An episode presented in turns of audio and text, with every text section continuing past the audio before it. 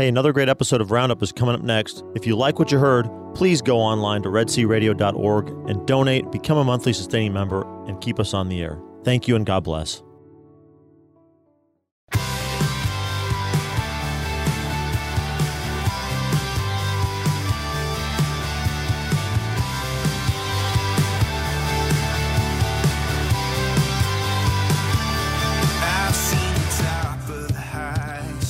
And good morning. It is Wednesday, March 3rd, 2021. We have survived Snowmageddon here in our area in Texas. And this is the Red C Roundup. Thank you for joining us. I'm your host, Deacon Mike Beauvais. Today, we've got a great show lined up for you. Uh, in a little while, we'll be talking with David Niles and Adam Minihan.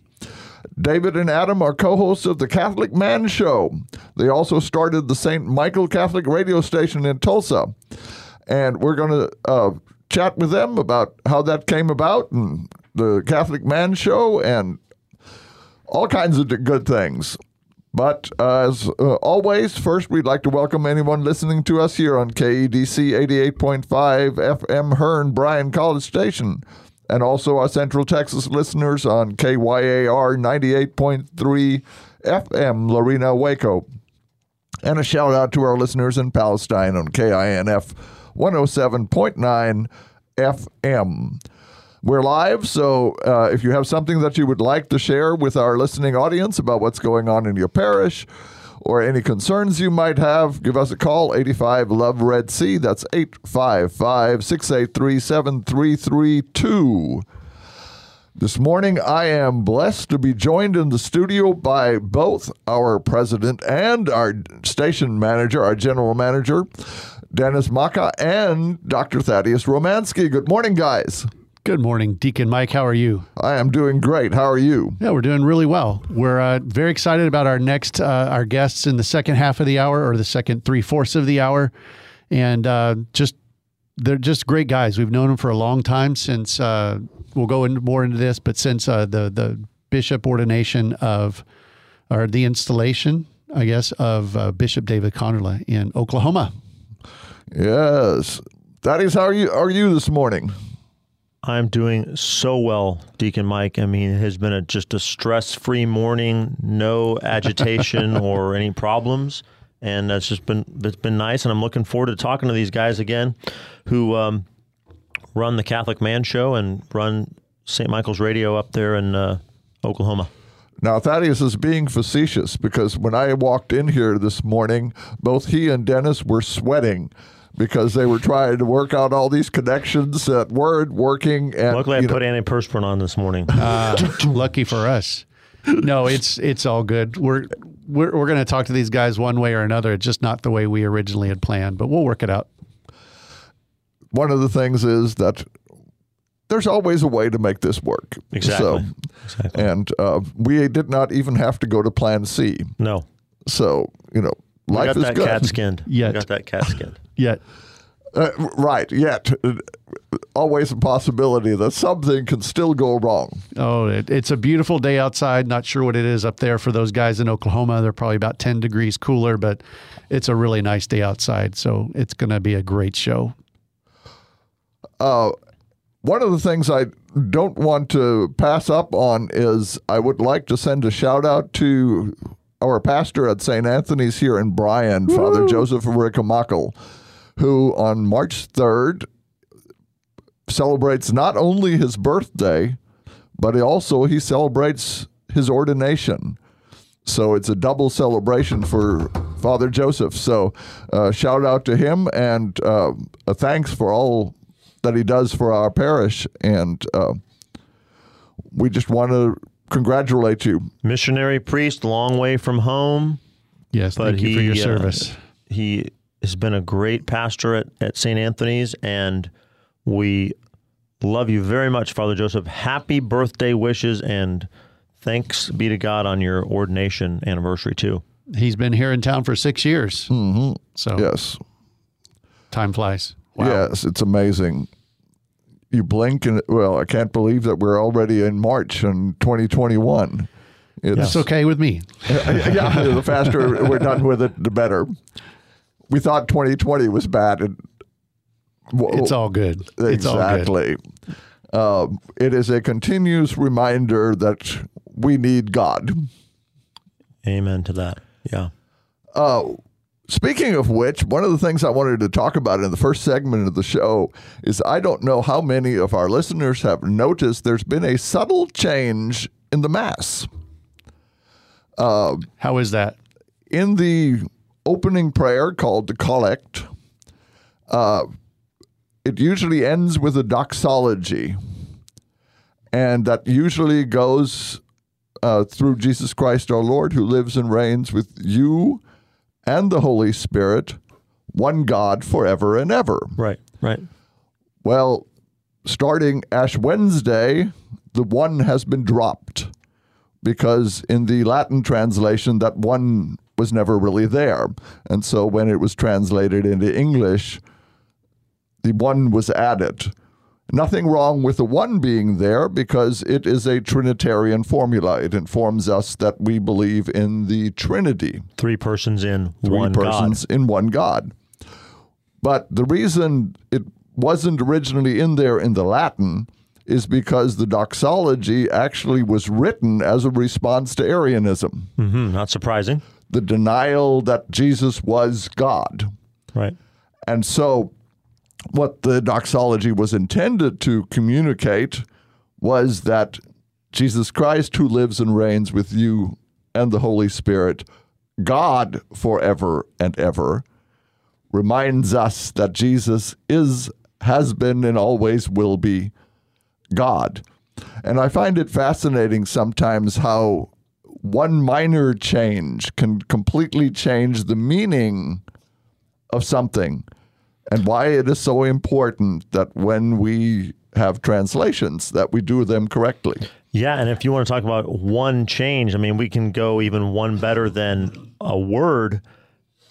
Speaking of Arianism, the formula in the the uh, statements of Nicaea, where this was adjudicated in the fourth century, homoousios was that they are the same substance, which is the correct formula. And the Arians tried to say, oh, well, let, just let's add an I in there, the Greek letter iota, homoiousios, which is like substance, similar, Similar substance. substance. And that's, you know, that's pretty close, right? I mean, that's close enough, guys, and everyone can agree about that. And Athanasius, St. Athanasius of Alexandria especially, stood against that and said, no, it must, it the the correct, the truth is homoousios, the same substance.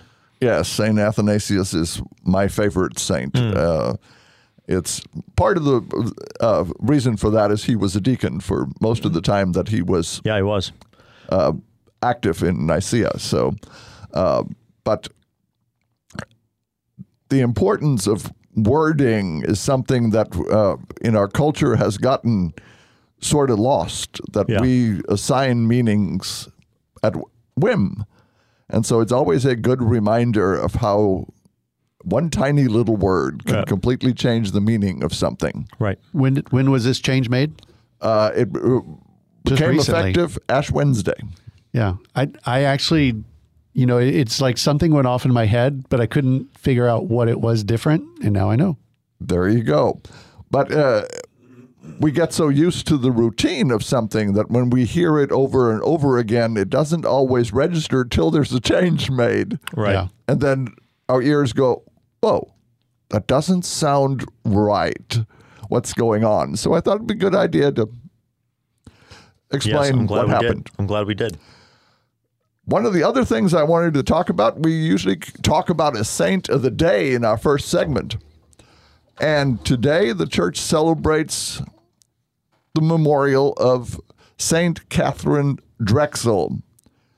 She is an American saint, and she has a fascinating story. Uh, her father was an international banker, had his own private railroad, and um, the positive example in her life for charity was her mother, who opened her home to the poor three days of each week. And um, for piety, her father spent half an hour each day in evening prayer. And so, with their fortune, you know, they were always charitable.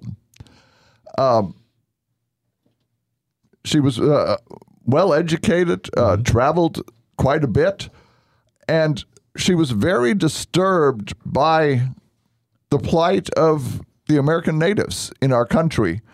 Uh, mostly uh, because she read Helen Hunt Jackson's book, A Century of Dishonor, we lading the government's interaction with the Native Americans, and she was very much distressed with that. And she happened to be taking a trip to Europe and bumped into now who bumps into a pope? But she bumped into Pope Leo the Thirteenth, and having great concern, she asked the Pope if he would consider sending missionaries up to Wyoming. Hmm. Yeah, I, I don't know if any of us would just bump into a pope these days. no, no, I don't think so. Although with Pope Francis, Yeah, you, you, never, never, know. know. So, He may be in disguise in the middle of the night if you bump into him. but the fascinating thing of the story is that when she relates to Pope Leo that you know she would like missionaries to be sent to Wyoming to help with the issue.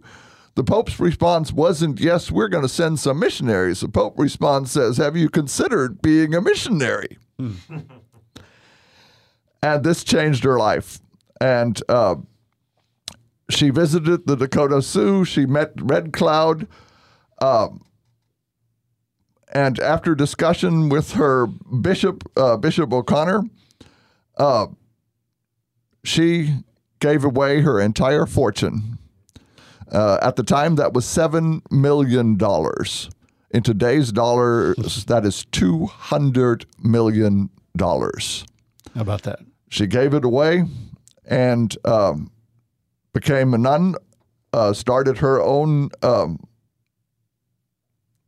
order, and began opening schools for African American children and Indian children. And uh, she is most famous for Xavier University in Louisiana. Uh, the first black Catholic university in the United States. Uh, it's interesting that,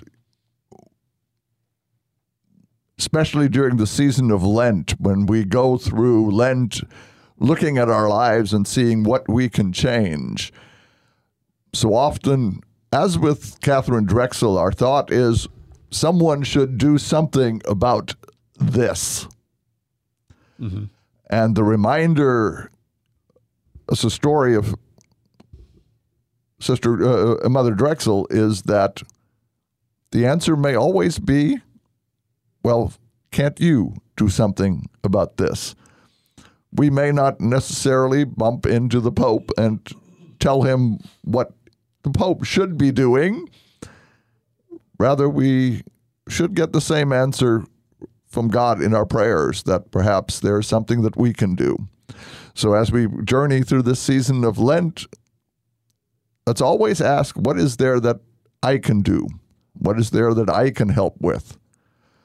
And Christianity always requires a sacrifice. And this is, again, the disciplines of Lent remind us through prayer, fasting, and almsgiving mm-hmm. that s- sacrifice is a vital part of uh, our Christian life. Indeed. And you just bumped into Deacon Mike Beauvais, and he told you to get to action. there you go. Uh, Got about one minute till the break. well, then uh, we want to do the prayer of Saint Joseph, and um, let us begin in the name of the Father, the Son, and the Holy Spirit. Amen. O blessed Saint Joseph, faithful guardian of my Redeemer Jesus Christ, protector of your chaste spouse, the Virgin Mother of God, I choose you this day to be my special patron and advocate, and I firmly resolve to honor you all the days of my life. Therefore, I humbly call on you to receive me as your adopted child, to instruct me in every doubt, to comfort me in every affliction, to obtain from me all the knowledge and love of the Sacred Heart of Jesus, and finally to defend and protect me at the hour of my death. Amen. We will see you all on the other side.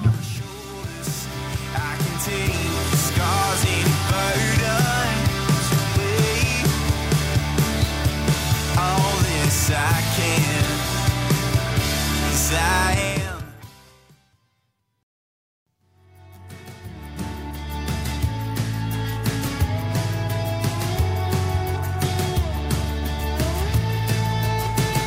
I can, 'cause I am. I was dead in the grave. And we are back. And as promised, in a second, we're going to be talking with David Niles and Adam Minihan, uh, the hosts of the Catholic Man Show. And uh, I'm joined with uh, Thaddeus Romansky, who's going to help us out on this interview because, I'm, I don't know if I'm going to help you out, but I, I'm going to be jumping in a little bit. well, uh, where's that mute button? Uh, I think I hid it from you. I think I took it out of your reach. Darn. Uh, well, let's welcome uh, David and Adam to the show. Welcome to the Red C Roundup. How are you guys? We're doing great, Deacon. Thanks doing for having us. Yeah, really excited to be here. Well, I've really been looking forward to this. Uh, Thaddeus has been telling me about you guys, and uh, you know, your show is great. It's refreshing. It's. Uh, how did you all end up starting your own Catholic radio show? It was an accident. Um, we accidentally started a Catholic radio station here in Tulsa, and when we did that, we realized, hey, we own a Catholic radio station. That means we basically get to do whatever Yeah, we want. We get to call the shots. And so then we decided, like, well, we can just start our own show. Uh, really, we, because we, we run mainly EWTN radio and we have a little bit of relevant radio in there as well. But uh, we realized there wasn't a whole lot of shows that were geared specifically towards Catholic men, like in Dave and I's age range, like in our you know stage of life. And Yeah. so we were, we decided, like, well, we could just do one. And originally, it was just going to be for our local Catholic radio station. And at that time, it was 2016. It was about five years ago, actually. And we decided, well, we'll just throw it up on the internet just just for fun. And it was still when podcasts were still in their infancy stage. Uh, and so we threw it up there, and uh, then it kind of grew from there. And now we're on, I guess, I think 17 different radio stations. One non-Catholic radio station, which we're really excited about. That's that's like super cool. Yeah.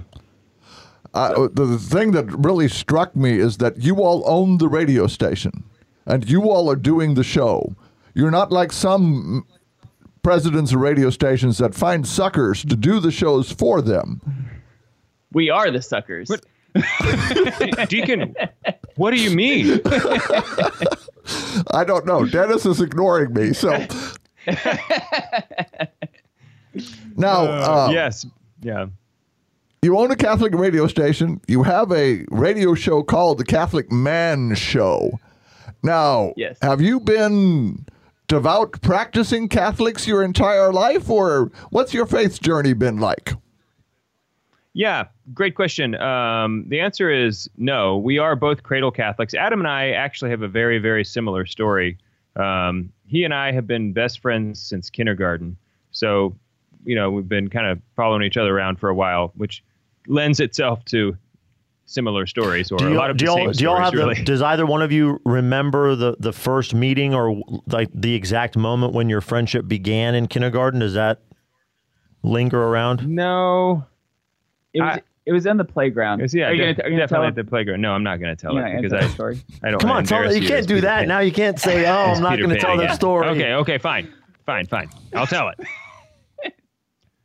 Because I'm over it. Okay. Oh, yeah. Deep wound. so this is, you know, uh, this is kindergarten, circa like 1990, 1991, whatever year we were in kindergarten, and you know, like good kindergartners, we are lining up to go to recess. Uh, you know, performance in a line was a big deal back then. That was a big deal. You had to know how to line up. So there we are in line, deciding who is going to be who on the playground. Obviously, we were going to play Peter Pan, clearly. Okay. Uh, I as I'm not sure if that was our routine at the time, but we were going to play Peter Pan. And I said, Hey, I'll be Peter Pan today. And one of the other girls said, No, Adam's going to be Peter Pan. And I said, No, he was Peter Pan yesterday.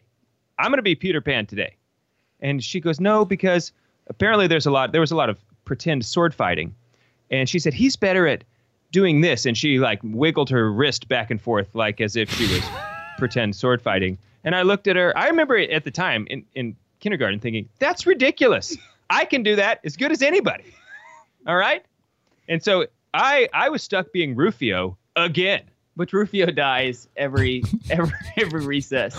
Um, but uh, so But now it's funny because now I like to occasionally I'll tell him, "All right, Peter Pan." you know, And like, Adam so- Adam still wears green tights, right? He still likes uh, to right now even Right now, yeah, it's as we speak. yeah, it's it's that was actually a big hurdle for our friendship for a long time.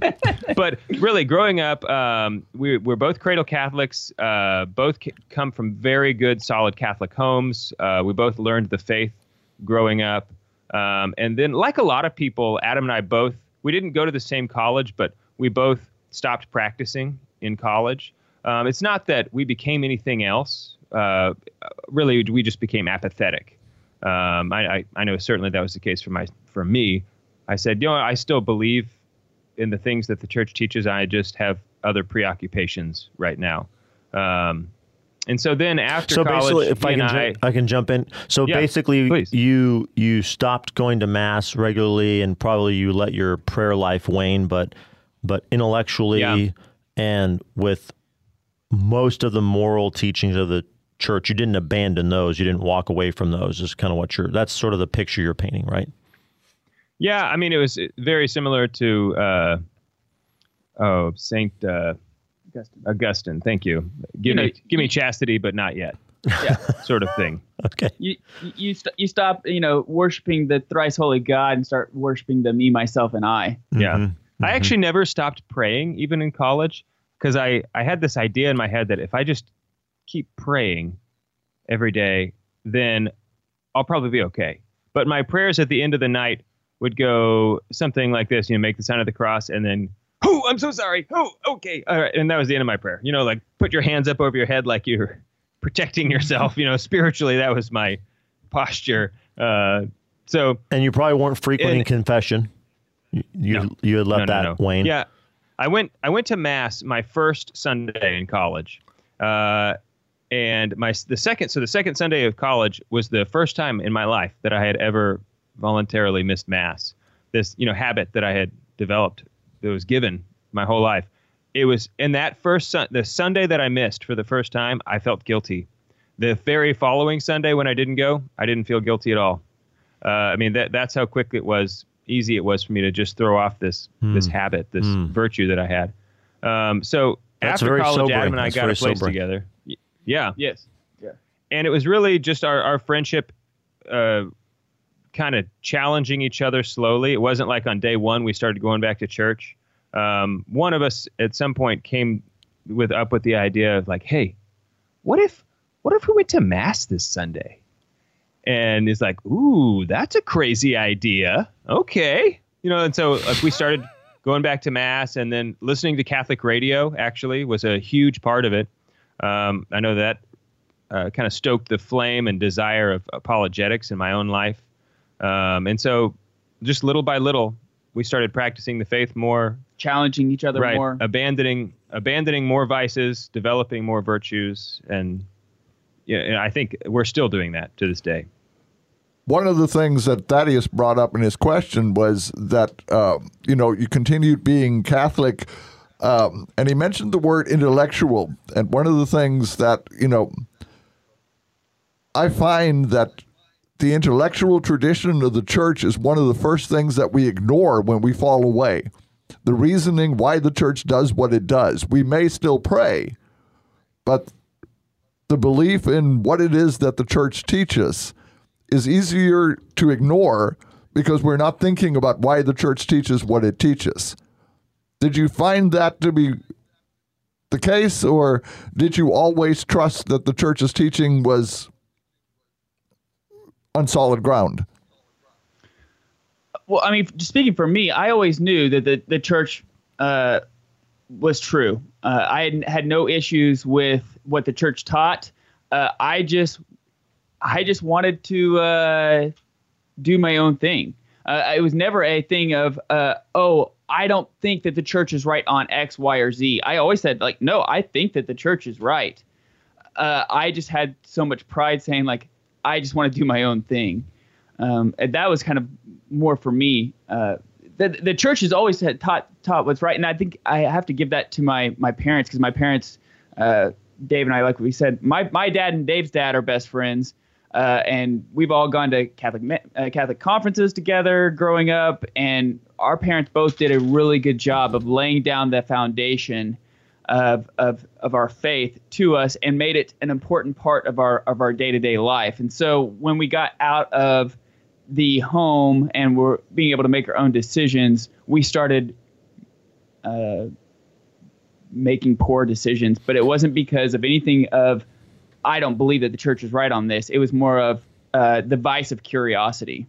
So I think this is a really good conversation for parents who might be listening that we're that we're having this conversation. So can you can you think back to those years and you know Adam you said you never uh, questioned is X teaching true or is Y teaching correct?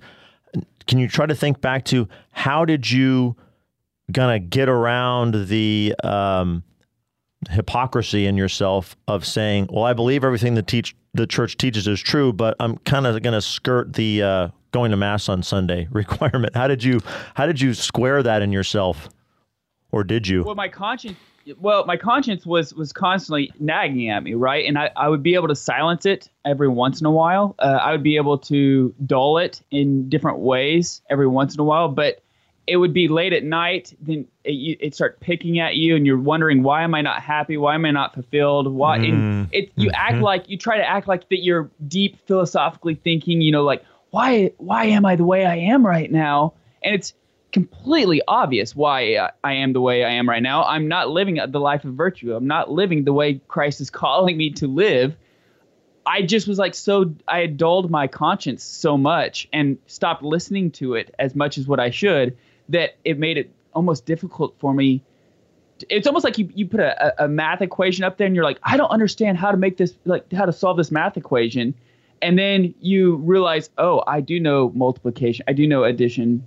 I can do this. I just didn't know it at the time. I was just blinded by by some of those thoughts. So um, that was one thing. I, I actually credit it, credit it to uh, several things. I credit it to my parents who continued to pray and fast for me, uh, and my grandparents who continued to pray and fast for me while I'm in college. They also continued to pray that I would meet other men who had the faith. Uh, and so that is something that I think that's very important because as a college kid, when you're trying to find yourself, when you're trying to learn, uh, you know, your own way, mom and dad, you don't want to necessarily listen to mom and dad anymore, which is wrong, obviously. But you've been listening to them for so long, now you feel this independence. You don't think you need their advice anymore, and so it doesn't really matter almost what they say. It goes in one ear, out the other. So my parents realized this and started praying that that somebody else meaningful in my life would appear and and, and have the same moral values as what they, they they raised me up. So if there is parents out there right now that are listening that may be in this situation where they raised their kids great, you know, they raised them in the church. We went to small faith groups. We, you know, they, they lived a sacramental life all growing up, but now they uh, may have fallen away from the from the church or not going to mass every Sunday. Keep praying, keep fasting, and keep praying that they will the other people of the faith will enter their life and help them out through their journey. I That would find be it my suggestion. I find it fascinating that the person that your parents and grandparents prayed that you would find that had a similar uh, background and would lead you back to the faith was a person that you knew in kindergarten that you'd been friends with Right. your whole life. That's fascinating to me. Yeah, and you know what's interesting is right after college, like David said, we moved in together uh, after college and were roommates, which was what kind of propelled everything. And then uh, Dave ended up moving and buying his own home, and then I ended up moving right across the street. So now Dave and I live across the street from each other, and our kids are growing up together and getting a chance to be friends. And the the older I get, the more I realize that it is uh, so important. What a gift you can give as a parent, uh, good friends to your children. Amen. Yeah. that. And so far, Adam has three boys and one girl, and I have three girls and one boy. So, So we're trying to get them to sign a the lot dotted of line. potential. Exactly, A lot yes. of potential right there. Good luck with that. Yeah. But you know, when it comes, just like thinking back about your college experience, there are just some things that have, in the last ten years, there's been a lot of data that uh, has people have kind of discovered. One of the things is that when your kid is going to college, you have they have about 48 hours uh, where if they don't set foot on the Catholic Student Center, if there is a Catholic Student Center, within that 48 hour window, the chances of them getting plugged into that community drop. Ju- It's just a Drastically. It's just dra- they go to zero very very quickly outside of that window. So for parents who you know have kids going to college, that is something to make sure as much as you can. You know, you can't at some point you just can't make them do stuff anymore, but um, get them plugged in to the Catholic Student Center, and also something that people didn't realize at the time when Adam and I were going to college is just uh, you have to be very careful and selective where you let your children go to college. Amen. Okay. Uh, Yes. yes.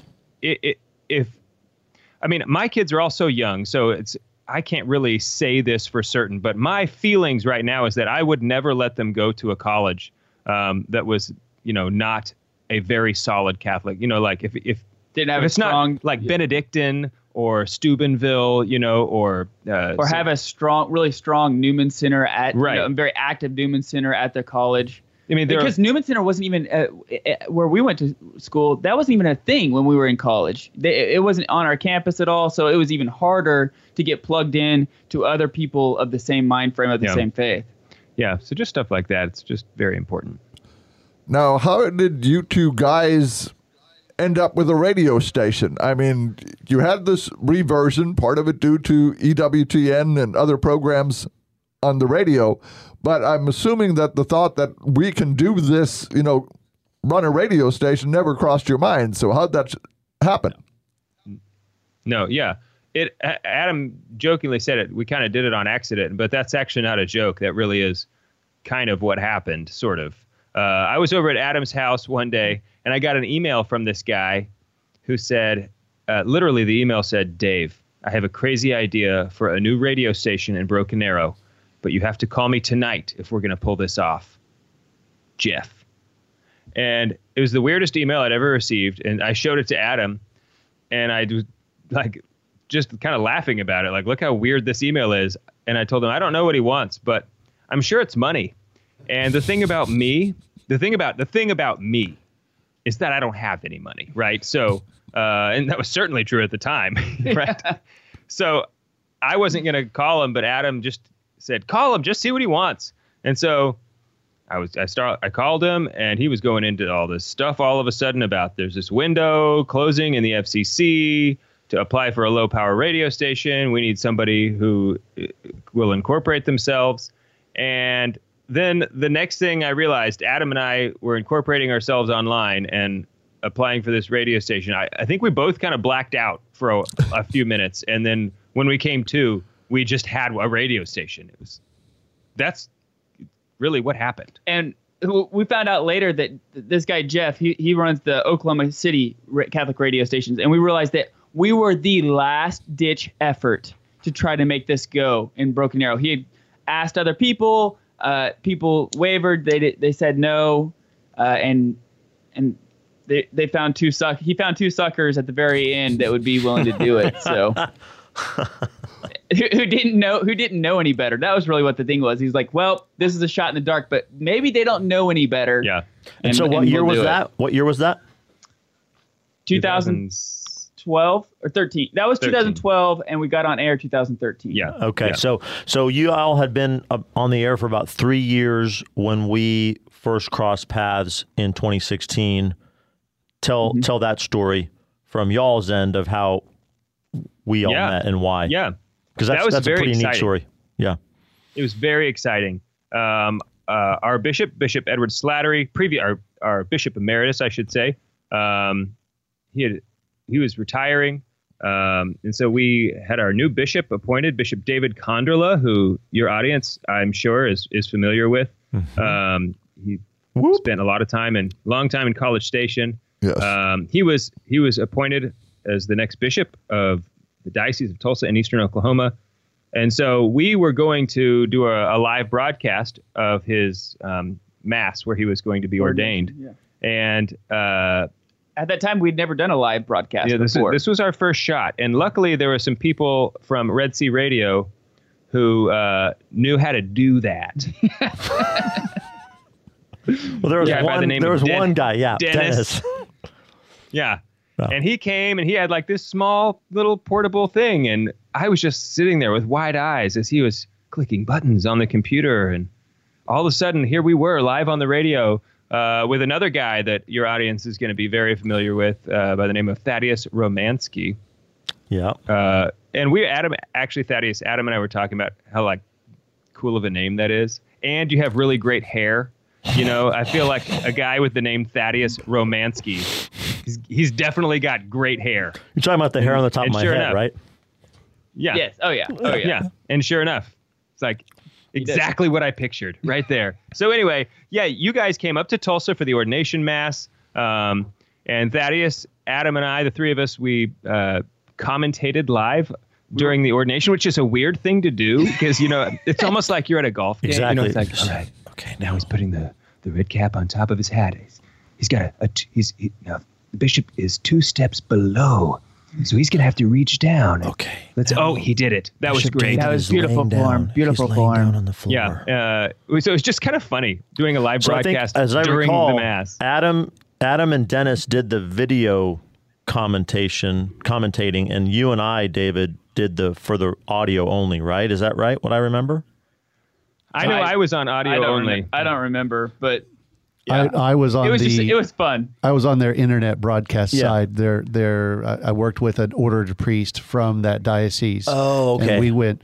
They picked me to go international. They just had you guys do the local stuff. Yeah. Well, that, That that was prudence. Prudence at play right there. Yes. Was that was very smart. very smart. Yes. Yeah. Very very smart. right. But that was a that was a lot a lot of fun and um, just such a totally unexpected, great, you know, additional gift of going up there and meeting all the all the Catholics and Catholic families there in Tulsa, getting a little taste of that Catholic culture there in Oklahoma. Um, my favorite, easily my favorite part of that trip was driving up there and making a wrong turn and having to drive for an hour on the Indian National Highway the wrong direction until I could turn around. That was really Because there's enjoyable. no exit. exactly. Yeah, once That was there's no absolutely getting terrible. off. I was there with I had three screaming kids in the car. My wife was beside herself. so was I. and we were Well, on you that know, thing Thaddeus, for an like- hour. there's nothing. There's nothing out there to exit to. Yeah. So there's no exit because it's like, well, What are you gonna go what do to? you want to stop I and look guess- at that I tree over there? so. Or- And it was at night, Supposedly dark. there's a raccoon who lives in this part of the woods. I'd Right. like to have an exit here so I can visit him. I've always thought there's uh the reason there's no Buc-ee's in Oklahoma is because there's no exits. We're we're getting we have a Buc-ee's now. Ooh, Yeah. Yeah, we have our first Buc-ee's. All right. Or is it being built Uh, no, it's it, it just got finished not too long ago. in Oklahoma City or? Uh, no, it's like because you know they don't put Buc-ee's in Mm. cities; they put them kind of like outside towns and stuff. Okay, cool. I didn't know that. I So go back go back now and but tell, talk a little bit more about y'all's y'all don't just have a radio station, you actually have a radio network. Talk a little bit about how that got built out and and what that who that serves, how that serves people. Yeah, so the guy who, who asked us to, to, to start the the radio station, his name is Jeff, and he had the Oklahoma City di- Archdiocese there kind of on lockdown, and uh, he had a lot of those stations taken care of, and, and a lot of those people were being served with Catholic radio in that area. But in eastern Oklahoma, we didn't have anything really, and so that's why he asked us to to take over there. And our goal is obviously to get uh, Oklahoma Catholic radio all across Oklahoma. Mm-hmm. And so he said, if you guys can start here, then we can kind of work our way uh, in Tulsa, and then we can kind of develop a an audience and people would start getting used to listening to Catholic radio. We can develop more, and, and then we can start spreading out. And so our goal is going to be our next goal is going to be uh, we want to get in McAlester, which is right next to a penitentiary, and we have the opportunity of hopefully getting a Catholic radio right right there. Oh, 'cause wow. There's a lot Fantastic. of opportunity there. Yes, in It's- fact, and it's a it's a maximum security penitentiary, so it's it, you know it's just not run of the mill yeah. clientele, So, so, we to speak. so we want to uh, that's that's something that we really want to do. We have one that we were wanting to get at in, in Stillwater at Oklahoma State. Mm-hmm. That's our next goal as well. Mhm. And then um, uh, we have we have several. So our goals are, are to continue spreading out and, and growing. We have uh, the broken. We have Tulsa covered. Our, our radio station right now can can hit 1.1 million people at this time. So What's Wow. the feedback That's awesome, been? guys. What's the feedback been to you all starting the Catholic radio station in Tulsa from the listening well, you guys audience? know this, right? You know. Yeah, you guys know this, right? You, you you start it, you get you get working at it, you're trying to get everything up and running, you get the you get the get it launched, and then you're like, okay, are people even listening? You know, Exactly. you, you're not really sure. You know, like I don't know. I have no metrics. I have no analytics to say these people are listening at this time. I have no demographics. I don't know who's listening when. But the Lord always seems to kind of give you a little bit of like, here's a little bit of the fruit from your labor, especially in the times of need. Right? There are times when when when Dave and I have been kind of like, man, we have we have day jobs, we have our families, we're trying to run a radio station, we have a radio show, kind of feeling maxed out. Like, is this even worth it? Are we are we doing this in vain, or are we trying to do this, uh, you know, and, and it's not working, it's not serving the public? And then it seems like anytime we have those type of feelings or those type of thoughts in our head, we get this email that says, "Hey, uh, you know, I'm, I'm an agnostic or I'm atheist, but I really appreciate how you guys uh, are, are fair and honest, and you're not trying to beat anybody down with your beliefs, but you're just trying to show your worldview and and be open to uh, different people's comments or." Uh, oh, I, I was pro-choice and now I'm pro-life because of this this show. So thank you guys for that. You know, Yeah, so or I'm joining RCIA, or I'm joining yeah. RCIA. We have even had a guy say like, "Hey, I'm I'm uh, considering entering the the seminary now after listening. Uh, he was an agnostic, and now he's considering entering entering the seminary. Wow. And so it's like all these times things had those kind of things happen, right? And you just kind of y- y- you give thanks to God that you know that that He's working through this medium, and that you just want to just continue being on on the team and and keep working to to grow the kingdom. I think that uh, this is one of the things I've always thought, you know, when people ask, uh, you know, about miraculous healings and this sort of thing, that, you know, why isn't everybody healed? But I think God provides us hope in little doses to keep us motivated. Because if everything is successful, where's the motivation? We have to be working towards something. And I think the same thing was here at Red C. You know, you're starting out, you're wondering, you know, is this going to be worth it? Is it going to be successful? Is anybody going to care? And you get one or two emails. And my life was changed by listening to this radio station. And you go, hey, it's worthwhile. Right.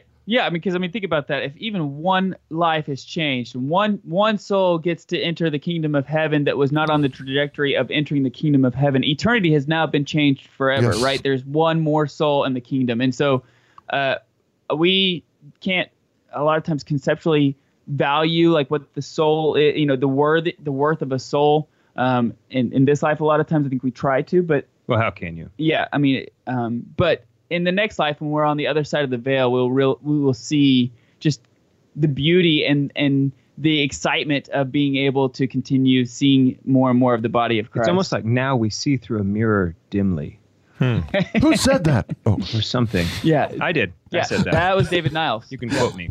Put well, you know, um, we've gotten a sample of y'all's wit and also y'all's intelligence, and the listeners can't see your good looks, but we can here in the studio.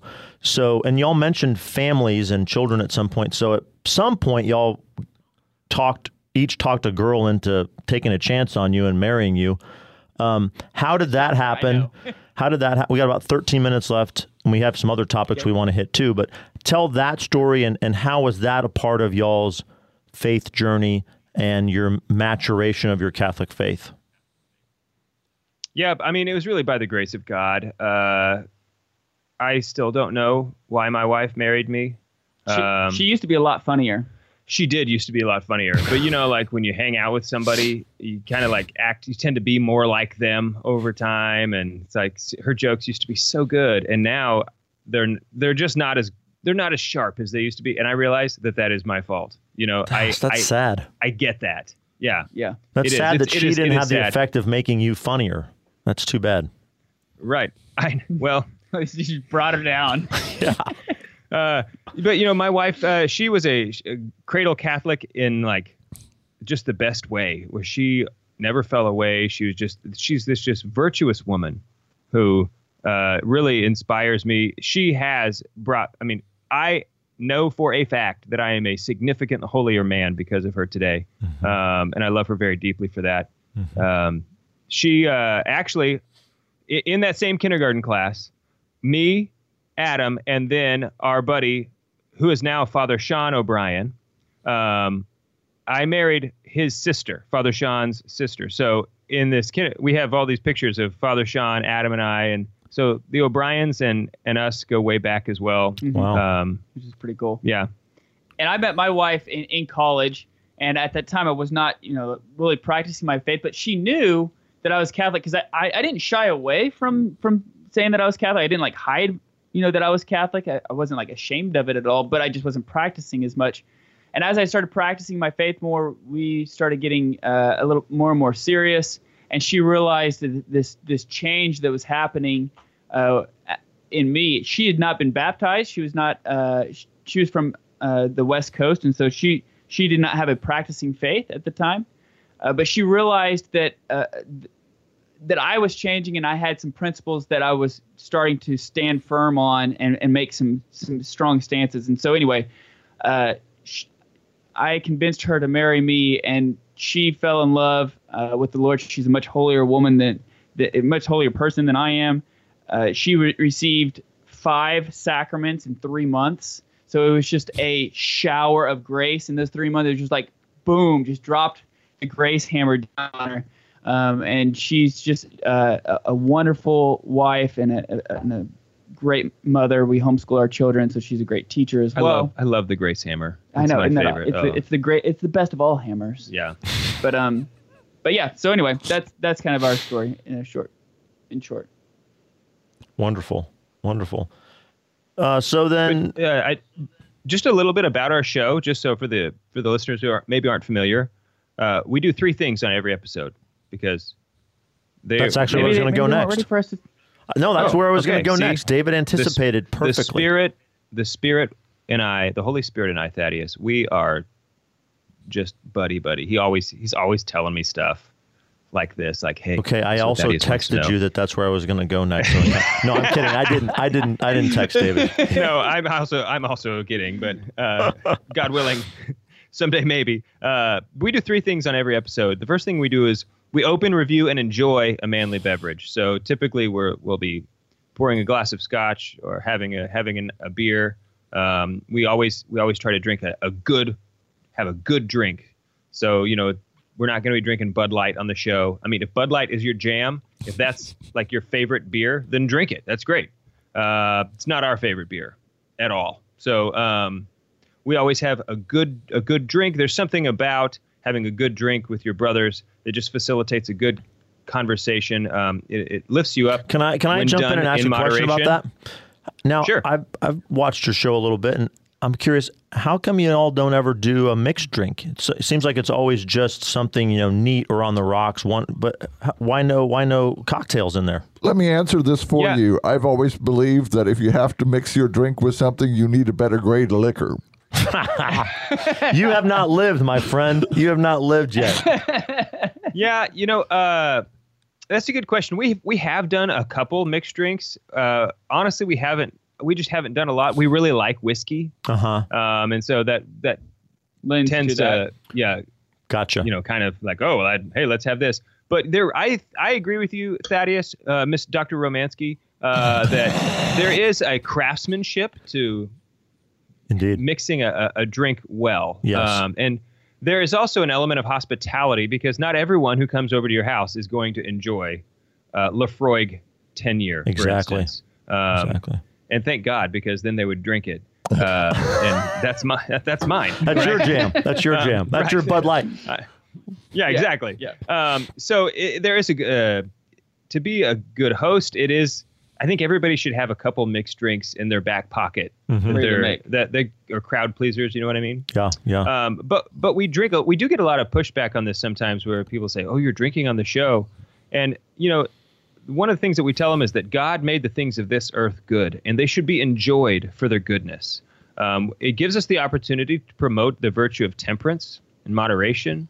Um, uh, it's just easier to do when you're doing it, right? You can talk about it all, all you want. But on our show, we decided, well, we're going to do it because also it's delicious. Um, and so we promote this idea of holy leisure and just having a good drink. Uh, C.S. Lewis, No, no, no, who was it that a GK. G.K. G.K. Chesterton, Chesterton. thank you. Uh, he said that the pipe, the pint, and the cross, they all go very well together. Um, so the next thing we do on our show is we highlight a man gear of some kind. Um, this is just dude stuff, just anything that guys have and like. I mean, if something can be considered manly, like a pocket knife, for instance, then there's some manly virtue that is exemplified in that thing. There's something about manhood that can be drawn out of this thing. Um, and so it's just a, gives us another lens by which to view masculinity um, from the accoutrement of manhood. Um, and so then the, the final thing we do, the last half of the show, is we just have a topic. Um, our show is all about virtue. We, we just seek to inspire men to return to the, uh, the pursuit of the virtuous life, as the good life, as Aristotle calls it. Um, because men are made for virtue. The word virtue literally means the powers of man. Yep. Um, and it's a, a notion that has really fallen out of. Uh, it's just not a popular notion anymore in our culture as it, it used to be. So Well, everything is extreme now, right, Dave? Right. I mean, that's it's extreme excess or extreme depravity. right, yeah, it, it's either uh, you know zero carbs or you know you should be able to you're healthy at any size, right? I mean, like th- those are both both extremes, okay? And so the virtue is in the middle. It's always the the perfect moderation between those two extremes. And when you do that, when you seek a life of virtue, you find yourself living uh, quite naturally. Even if even for a non-believer, if you're an atheist, but you seek to live a virtuous life, you will find yourself living the moral life. Now, you won't have uh, you know the sanctifying grace that uh, Christian uh, Or the en- enjoys. virtues. Right, exactly. Um, but you can you will find yourself living the moral life if you strive for virtue, and you will also find yourself happy. Okay, That's okay, thing about it. Aristotle. Okay, so now where can where can people uh, right now get your show? Right now, where can they check it out? if you go check out myspace.com slash the catholic no i'm just uh, i'm just joking uh, no you can go to thecatholicmanshow.com or you We can, actually do have a MySpace. i did so i made that Actually, we do have one. we made that joke the other day or uh, A while back, a while yeah. back and we were like you know what we should open one up We're just in gonna do case. it, right? But uh, no you can go to thecatholicmanshow.com that's that's our website it's also on all of our pod you know any podcast that you want to look at you can you can go go there just type in the catholic man show And y'all we'll do it in pop up. video, right? Y'all are on YouTube. People can watch the show, correct? Yes, Totally. that's correct. Yeah, and it's actually probably better in on YouTube because you get to hear in between segments. You get to hear kind of the whole thing on YouTube compared to the podcast. Kind of the right. unscripted. Yeah, and we'll, exactly. Not not that any of it is scripted. oh, it's but, not uh, scripted, and it's also never edited. If we say something dumb, then we just kind of keep going We and kind say of like, laugh well, at ourselves. That was say, a "That dumb. was That was a dumb thing to say. Shouldn't have said that. Yeah, but that's only Adam who does that, right? He only commits that fault. Right. I mean, I do that a lot. I'm, Yes, I, do. didn't want to say it. I Well, we got about three three minutes left. Um, Well, Deacon? one thing I was going to ask is uh, your show seems to me to be a bit of an unintentional counterpoint to this ridiculous notion of toxic masculinity. Did you give any thought to that when you thought, let's do this show to that, or was it just the grace of God? No, because whenever we first started the show, that that notion hadn't even really been talked about that much. It wasn't popularized at that point. What we really realized is that as we were continually growing in the in in our in in pursuit of the holy life, we realized that we needed other men around us. We needed other like-minded men around us. We needed a community. We were made for community.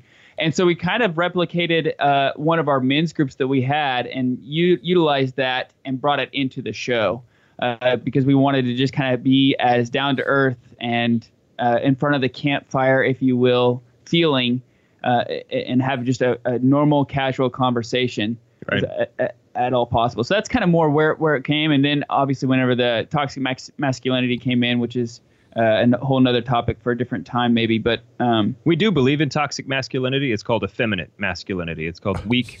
Uh, ma- uh, a man who's ruled by his passions. He would be. That would be a perfect example of toxic masculinity. If you want to be a real man, you would be strong. You'd be uh, stout in the virtues. You know who you are. You have mastered your passions. Um, you are in control of yourself, and you have submitted yourself ultimately to the reality, to the world around you, which is God, and um, you seek to serve His holy will. That was very well put. Well, they've been Thank at you. this for a while, Deacon. I mean, they're pretty I've polished. practiced. yeah. Yeah. Now, in a lot This of is the other most areas polished of their you'll life, hear. you know, it's a little ragged. But on this stuff, they're Yeah. pretty. They're pretty polished. Yeah. Yeah, don't bring our wives up here. I don't know what they would say. Have they ever made an appearance on the show? They, They have. have, yeah, they have. They uh, our what was it? Wasn't our hundred? Was it our hundredth episode? No. no, it was a different. But yes, they have. They have been on the show. We had a a, a full segment where we had people ask questions, bring in questions, and we su- they submitted it, and then we just talked about our our the domestic church. We talked about you know us being together. Yeah. Now, do they provide feedback to your shows when you get home? In private, yes. Yes, yes. all of our good all of our good ideas come from our wives. Ah. When they they'll they'll bring up uh, all of the the topics and they're like, yeah, that is a good topic. We should talk about that. So I, I can't tell you how many times it's like, all right, I'll be telling my wife, Lady Pamela, like, this is our topic. I can't think of a good uh, man gear, and she gives me the best answer. so All right, guys. Well, thanks so much. Uh, we are out of time. We're going to let y'all go, but uh, we hope we'll be seeing a lot more of you soon. yes, absolutely. We're looking forward Thanks to for having us. Yeah, thank you so much. Thanks for being on. Uh, Want to thank everybody for listening and uh, check out the Catholic Man Show on the podcast or YouTube. And uh, next week, Gene Wilhelm will be your host on the Red C Roundup. Until then, when considering the many ways which you might share your time, talents, and treasure with people of God, always round up.